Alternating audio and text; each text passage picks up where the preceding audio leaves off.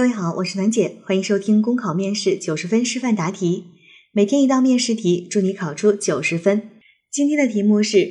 市政府组织修建道路，由于建设需要，一部分道路会通过村民家门口。有的村民反对，认为道路修建之后车流量大，产生的噪音会影响正常生活。你作为工作人员，该怎么去劝说村民？这道题呢，非常明显是希望我们能够用劝说的方式让村民理解和支持政府的工作。那在这道题呢，我们来看一下它有几个点是我们在答题的时候需要去注意的。第一，在题目当中说有的村民反对，那这个反对呢，我们就可以在答题的过程当中对它进行弱化。其实呢，村民的反对，包括有些时候啊，群众对一些事情的反对，并不是因为他真的不愿意去做这件事情，而更多的是因为他对事情的不理解，他担心。我们常说恐惧来自于未知啊，这里虽然不是恐惧，但主要就是因为村民会担心这个道路修建之后对他的生活有影响。所以呢，我们需要做的是要去让他能够理解我们政府的这种工作。那如何让村民去理解政府的工作呢？两个方面，一个方面你要告诉他修路这件事儿对他有什么好处，另外一个方面你就要告诉他，其实他担心的这些事情并不会发生。那有的同学会讲了说啊，道路修建之后会有车有噪音，这也是很正常的呀，我怎么能告诉他这个事儿不会发生呢？那这个呢，就需要我们讲到我们在处置这一类题当中用到的第二个点了，那就是你要去进行合理的假设。合理的假设就是你为了解决这个问题，自己可以做出的合乎常理、合乎科学、合乎法律法规啊，就是合情、合理、合法的一些假设。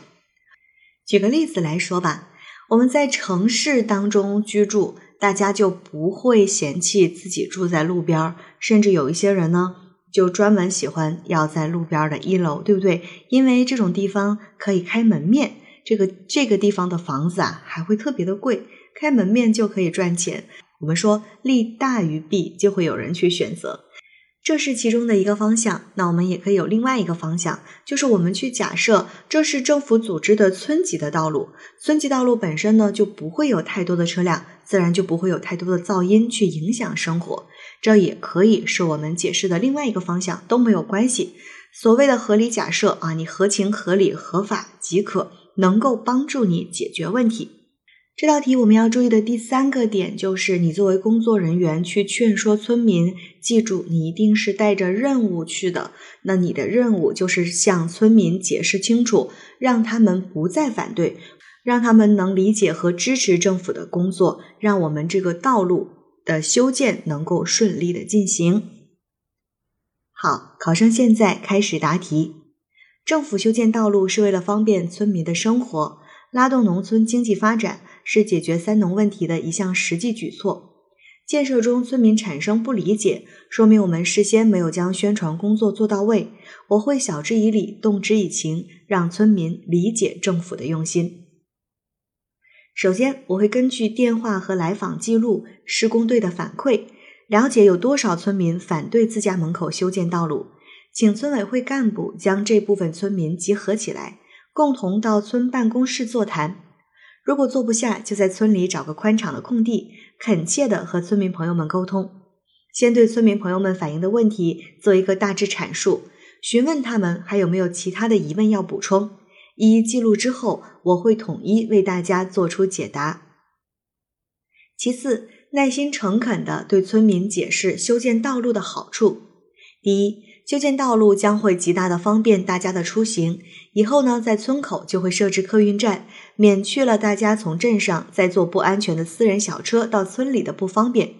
并且道路畅通之后啊，直连高速路，以后坐火车也会非常方便，不需要再绕行大山，从邻近的县城搭乘。